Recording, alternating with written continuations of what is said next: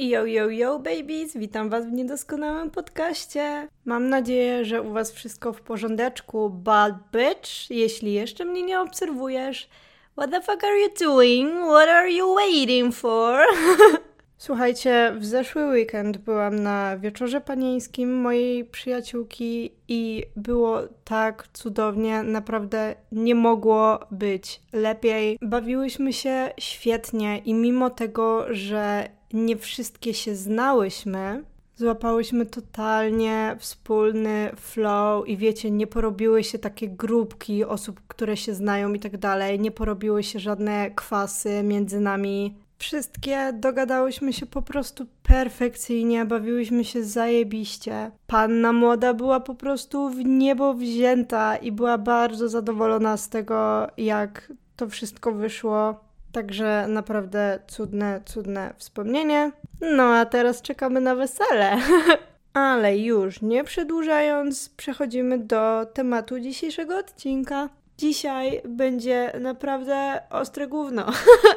Ponieważ podzielę się z Wami moją historią o moim najgorszym momencie życia, o moim rock bottom, którego dotknęłam i o tym, jak z tego wszystkiego wyszłam. To na pewno będzie najbardziej osobisty odcinek, który do tej pory nagrałam, i na pewno jeszcze przez długi czas będzie posiadał to miano. Natomiast jest to część mojej historii i jest to coś, co miało bardzo duży wpływ na to, gdzie jestem teraz, więc czemu by się tym z Wami nie podzielić? Postaram się nie wchodzić w jakieś bardzo głębokie szczegóły, natomiast ja jestem y, królową oversharingu, więc jak wyjdzie, zobaczymy. Także, let's go.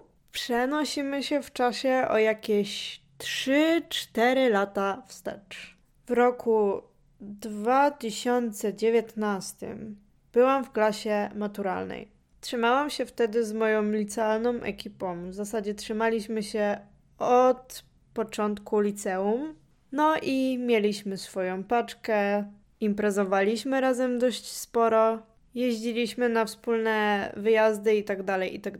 Dość szybko doszłam do momentu, w którym to imprezowanie mi się znudziło, natomiast mimo wszystko to robiłam, bo chciałam trzymać kontakt z tymi ludźmi i chciałam, mimo tego, że nie czułam potrzeby ani nie czułam ochoty, żeby pić alkohol, robiłam to z takiej wewnętrznej potrzeby dostosowania się do reszty. Wtedy też moja asertywność nie była zbyt mocna, więc nawet jeżeli odmawiałam, to dość szybko się łamałam. Także dość sporo wtedy piłam. Może nie sporo, bo nigdy nie piłam sporo, ale często. I często tego potem żałowałam. Mimo, że raczej nie zdarzało mi się odwalać jakichś dużych głupot po alkoholu, to po prostu żałowałam samego faktu tego, że piłam, mimo że nie chciałam. Przez te imprezy również odkładałam inne rzeczy na dalszy plan i w zasadzie ta ekipa i spotkania z nimi były w pewnym momencie jedną z ważniejszych rzeczy wtedy. To jest jeden aspekt, który nie wpływał na mnie w tym okresie dobrze. Nauka była bardzo, bardzo nisko na liście moich priorytetów. Kontakty rodzinne były wtedy tragiczne. Naprawdę to był wtedy okres, kiedy najbardziej kłóciłam się, w szczególności z moją mamą, bo wiecie, ten wiek 19-20 lat to jest już czas, kiedy nasz charakter i nasz światopogląd jest już na tyle twardo w nas osadzony, że już jakieś różnice w charakterach już po prostu są nie do przeskoczenia. I te konflikty z moją mamą narastały, narastały. Były dość często związane z moim zaniedbywaniem spraw, które zaniedbywałam właśnie przez imprezy znajomych i tak dalej, i tak. Natomiast właśnie te różnice w charakterze już były na tyle rażące między nami, że kłótnie były dosłownie codziennie. A każdy chyba wie, jak bardzo wpływa sytuacja w rodzinie na nasze samopoczucie, więc to na pewno mi nie pomagało. Równocześnie do dupy wyglądała moja sytuacja z tańcem. Zaniedbywałam treningi albo dlatego, że musiałam się uczyć, no bo mimo wszystko byłam w klasie maturalnej, więc zdarzało mi się, że rezygnowałam z treningu, żeby się uczyć, albo rezygnowałam z treningu, bo się z kimś spotykałam, albo najzwyczajniej w świecie byłam tak wymęczona przez to swoje samopoczucie i nie byłam w stanie znaleźć po prostu siły do tego, żeby się zebrać na trening. Potrafiłam po prostu leżeć w łóżku i wiedzieć, że powinnam się zbierać na trening, ale nie być w stanie się zmotywować do wyjścia. Kończyło się to tak, że jak już przychodziłam na trening, byłam bardzo w dupie, czułam się coraz bardziej z tyłu za wszystkimi, co mnie frustrowało. Potrafiłam poryczeć się na sali z tej frustracji, że po prostu czułam, że jestem bardzo z tyłu i czułam, że nie jestem na tym samym poziomie, co są inni, i frustrowałam się na samą siebie, bo wiedziałam, gdzie leży problem, i wiedziałam, że jest to moja wina. Oczywiście pomijam ten aspekt tego, że faktycznie nieraz musiałam zrezygnować z treningów, bo musiałam się uczyć. Natomiast wkurzałam się na siebie, że nie przychodziłam, bo spotykałam się z kimś innym, albo nie mogłam znaleźć motywacji, i to takiej naprawdę czasem fizycznie nie byłam w stanie się ruszyć z tego łóżka. Także odbijało się to na moim tańcu i nie chciałam chodzić na treningi, bo na treningach czułam się chujowo, tak jak wspomniałam, potrafiłam w trakcie treningu się poryczeć, czułam się do dupy, co jeszcze bardziej sprawiało, że nie zawsze chciało mi się chodzić, a jak już byłam, to ja wiem, że nie dawałam z siebie 100%. Także to był też moment, kiedy mój taniec był w największym gównie ever. Totalnie. A przy tym wszystkim byłam wtedy w bardzo popierdolonym związku. I jak mam na myśli popierdolonym, to naprawdę mówię o pojebanej relacji tak bardzo, jak tylko pojebana może być. I był to związek z facetem, który należał do naszej ekipy licealnej. Tak więc wszystko to odbijało się również na całej ekipie i na moich kontaktach z ludźmi z tej naszej ekipy. I teraz uwaga, uwaga, opowiem Wam trochę o tym związku. Nie chcę mówić za dużo stricte o nim, bo jednak wyrzucam to w świat.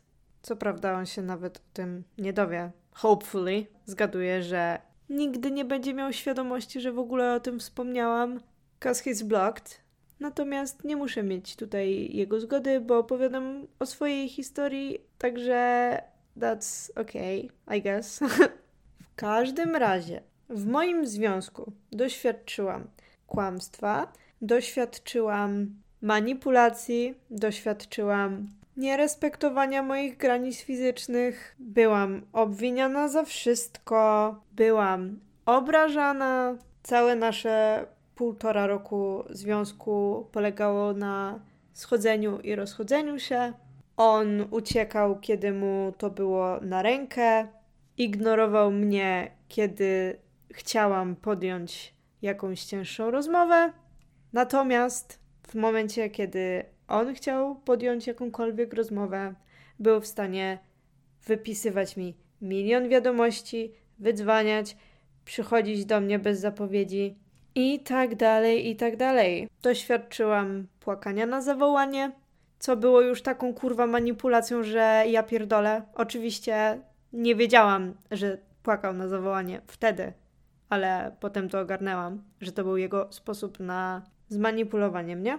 No i tak, on uciekał, kiedy coś mu nie pasowało. Natomiast kiedy ja stwierdzałam, że mam już tego dosyć i chcę to skończyć, on dosłownie nie dawał mi spokoju.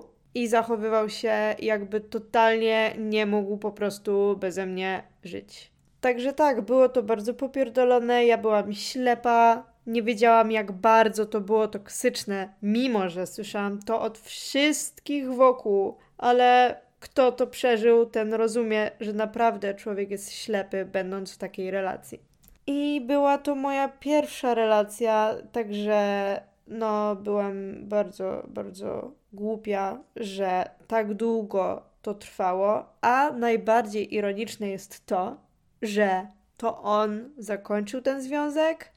Ja, mimo tego, jak bardzo cierpiałam w tej relacji i ile główna doświadczyłam, naprawdę nie wyobrażacie sobie, ile główna doświadczyłam, to on był tą osobą, która zerwała, już tak wiecie, finalnie, bo tak jak wspominałam, tych zerwań mieliśmy nawet nie kurwa trochę, ich było cała masa, ale finalnie zakończył to on w momencie, kiedy on już sam nie widział sensu trwania w tym i trzymał mnie po prostu w tym toksycznym głównie tak długo, jak on nie stwierdził, że on już po prostu się znudził. I powiedzieć, że wpadłam wtedy w jebany dołek, to jest nie powiedzieć nic. Już w trakcie trwania tej relacji czułam się beznadziejnie, ale jak zostałam z tym wszystkim sama, to było to jeszcze kurwa gorsze. Naprawdę, jak przypominam sobie jak ja się wtedy czułam ze sobą, to jest tragedia. To, co ja wtedy przeżywałam wewnętrznie, to była tragedia. Naprawdę byłam przez ten cały związek w takiej huśtawce emocjonalnej, że ja nie wiedziałam, co ze sobą zrobić. I przez wszystkie te inne powody, które sprawiały, że czułam się źle, ja po prostu nie potrafiłam sama ze sobą być. Nie wiedziałam, co się ze mną dzieje. Ja wkładałam najlepszą maskę kurwa szczęśliwej, uśmiechniętej osoby, jaką mogłabym założyć. Naprawdę, ja potrafiłam być załamana, ale wyjść do ludzi i naprawdę udawać, że wszystko jest w porządku i tak dalej, i tak dalej, ale w środku ja się czułam jak totalne gówno. I moje przyjaciółki, jak widziały to i się pytały, czy wszystko jest ze mną ok, ja oczywiście twierdziłam, że wszystko super. Ja naprawdę zawsze się uśmiechałam, zawsze się śmiałam, zawsze waliłam żartami, bo taki jest mój styl bycia, taki mam charakter i tak dalej, ale wewnętrznie, mimo tego, byłam totalnym po prostu. No, to tam był rozpierdol, tam był totalny rozpierdol, przysięgam. I one to widziały i pytały się mnie. Ja kurczowo się trzymałam tego, że wszystko jest ok, że daję radę, po czym dzwoniłam zapłakana mówiąc, że nie wiem, co się ze mną dzieje. W zasadzie to już nie mam powodu, żeby być smutna, um, bo to było na przykład po zerwaniu i nic konkretnego się nie stało, nie było żadnej sytuacji, która sprawiłaby, że jestem smutna, ale ja po prostu czułam się jak gówno bez powodu i potrafiłam na przykład dzwonić do mojej przyjaciółki i powiedzieć jej, czuję się chujowo, nie wiem dlaczego, ale po prostu czuję się beznadziejnie i zacząć ryczeć, mimo że na przykład poprzedniego dnia powiedziałam jej, że wszystko jest u mnie git. Albo druga moja przyjaciółka, z którą mieszkałyśmy wtedy obok siebie, dosłownie mieszkała blok obok mnie. Dzwoniłam do niej i mówiłam: Ej, czy jesteś w stanie zejść i się ze mną zobaczyć, bo ja nie wiem po prostu, co ze sobą zrobić. Tak, by the way, girl, jeżeli tego słuchasz, to wiedz, że trochę tęsknię za naszymi spotkaniami na schodkach. Wracając. Ja potrafiłam po prostu do niej dzwonić z dupy i mówić, że muszę się jej wyżalić, muszę się jej wygadać. Ile razy ja po prostu wtedy ryczałam, to ja nie zliczę. Naprawdę byłam wypruta z wszystkich emocji. Ja w pewnym momencie już przestałam czuć cokolwiek. Już nie było ani smutku, ani jakiejś frustracji, ani złości. Było po prostu nic przesypiałam dnie, leżałam po prostu w łóżku, scrollowałam telefon, nie robiłam nic produktywnego, co też właśnie wiązało się z tym, że potem kłóciłam się o to z moją mamą. Nie byłam nigdy na odwyku, więc nie wiem, czy to można tak porównać, ale naprawdę mam wrażenie, że ja byłam wtedy takim ćpunem po prostu na odwyku, bez dostępu do narkotyku, którym był mój były przez dość długi czas jeszcze po zerwaniu. Także no, przez całą tą relację i jeszcze po niej ja tak naprawdę myślałam tylko o nim i żyłam tylko i wyłącznie tą relacją. I to, jak ten związek wyglądał, determinowało to, jak się wtedy czułam. To znaczy, jeżeli było między nami ok, to ja byłam najszczęśliwsza kurwa na świecie. Byłam uchachana jak jebany skowronek i w ogóle wszystko było piękne, różowe, kolorowe, ale jeżeli mieliśmy jakieś dramy, jeżeli mieliśmy rozstania, jeżeli mieliśmy jakieś inne różne sytuacje, no to ja byłam wrakiem, więc to była totalna huśtawka, która właśnie mnie uzależniła. I po zerwaniu, tym ostatnim, no było, było bardzo, bardzo ciężko przez dość długi czas. I to był mój rock bottom. To był moment, kiedy czułam się najgorzej w swoim życiu, kiedy byłam at my lowest point, kiedy nie widziałam żadnych pozytywów, kiedy nie miałam żadnych perspektyw. Nic mi się nie chciało, a nawet jak mi się chciało, to nie byłam w stanie znaleźć fizycznej siły.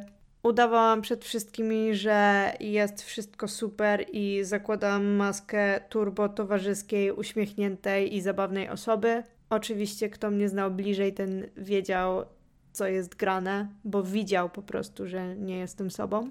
Moja mama nie wiedziała nic, w ogóle nie gadałam z nią na temat tego, jak się czuję, co jest u mnie grane i w ogóle przez jakie gówno przechodzę. Ona do tej pory nie wie, dlaczego się rozstaliśmy. No i trwało to dość długą chwilę, ale w końcu stwierdziłam, że po prostu nie może tak być. Stwierdziłam, że muszę w końcu postawić na siebie, bo nie mam innego wyjścia, tak? Sytuacja jest jaka jest, on nie wróci i dziękuję kurwa za to, że nie wrócił. I generalnie musisz się kurwa wziąć babo za siebie, bo nikt tego za ciebie nie zrobi. Nie chcesz się czuć jak gówno cały czas. I to jest w twoich rękach, żeby to zmienić. Nikt inny za ciebie tego nie zrobi. Takie rzeczy sobie mówiłam. Zajęło mi to w chuj, naprawdę. I miałam oczywiście wzloty i upadki. Miałam dni, kiedy myślałam, dobra, I'm over him, jest wszystko ok. A po jakimś czasie znowu był ryk w poduszkę. And that's okay.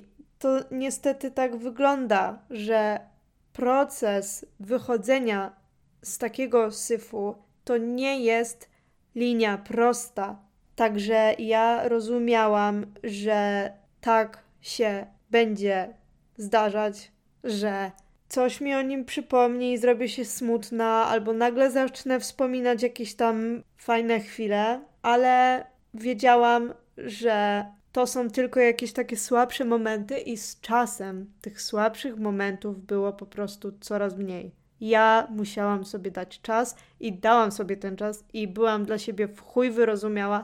I jeżeli znowu wracałam do momentu, kiedy nie miałam na nic siły i bardzo za nim tęskniłam i tak dalej, i tak dalej. Mówiłam sobie, that's okay, że tak się czujesz i to nie jest nic złego, że mimo tego, że już myślałaś, że się z niego wyleczyłaś, dalej jest ci czasem przykro. Wzięłam się za siebie, zaczęłam zmieniać swoją dietę, wróciłam na siłownię, na którą chodziłam bardzo, bardzo w kratkę właśnie przez mój związek przez imprezy, przez to, że siłownia w pewnych momentach była w ogóle najmniej ważna dla mnie. Chociaż ten mój powrót na siłownię nie był aż taki prosty, bo był COVID i były te całe lockdowny, nie lockdowny i siłownie były przez jakiś czas zamknięte kilka razy. No ale jak nie było siłowni, to ćwiczyłam w domu, zaczęłam bardziej dbać o siebie. Też moja sylwetka się poprawiła, bo Przestałam tyle pić, przestałam jeść syfiaste jedzenie.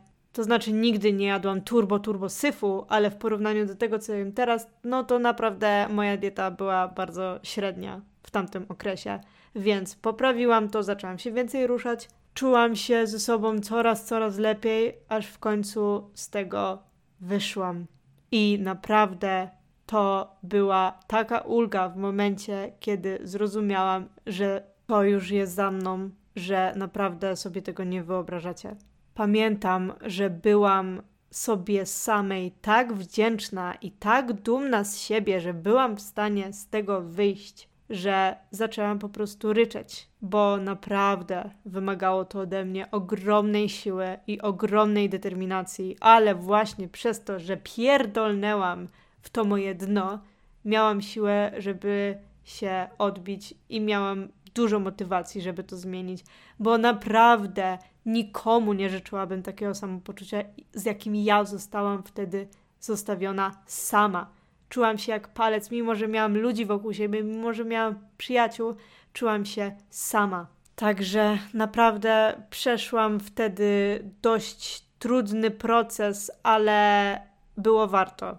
I podczas tego procesu też wywaliłam ze swojego życia dość sporo osób. Nie wspomniałam o tym wcześniej, ale miałam wtedy w swoim życiu trochę toksycznych osób, które podcinały mi skrzydła, które twierdziły, że mają dobre intencje, kiedy wcale tak nie było, które projektowały jakieś swoje oczekiwania wobec mojej osoby na mnie i próbowały wymuszać zmianę mojego zachowania w taki sposób, w jaki one tego oczekiwały.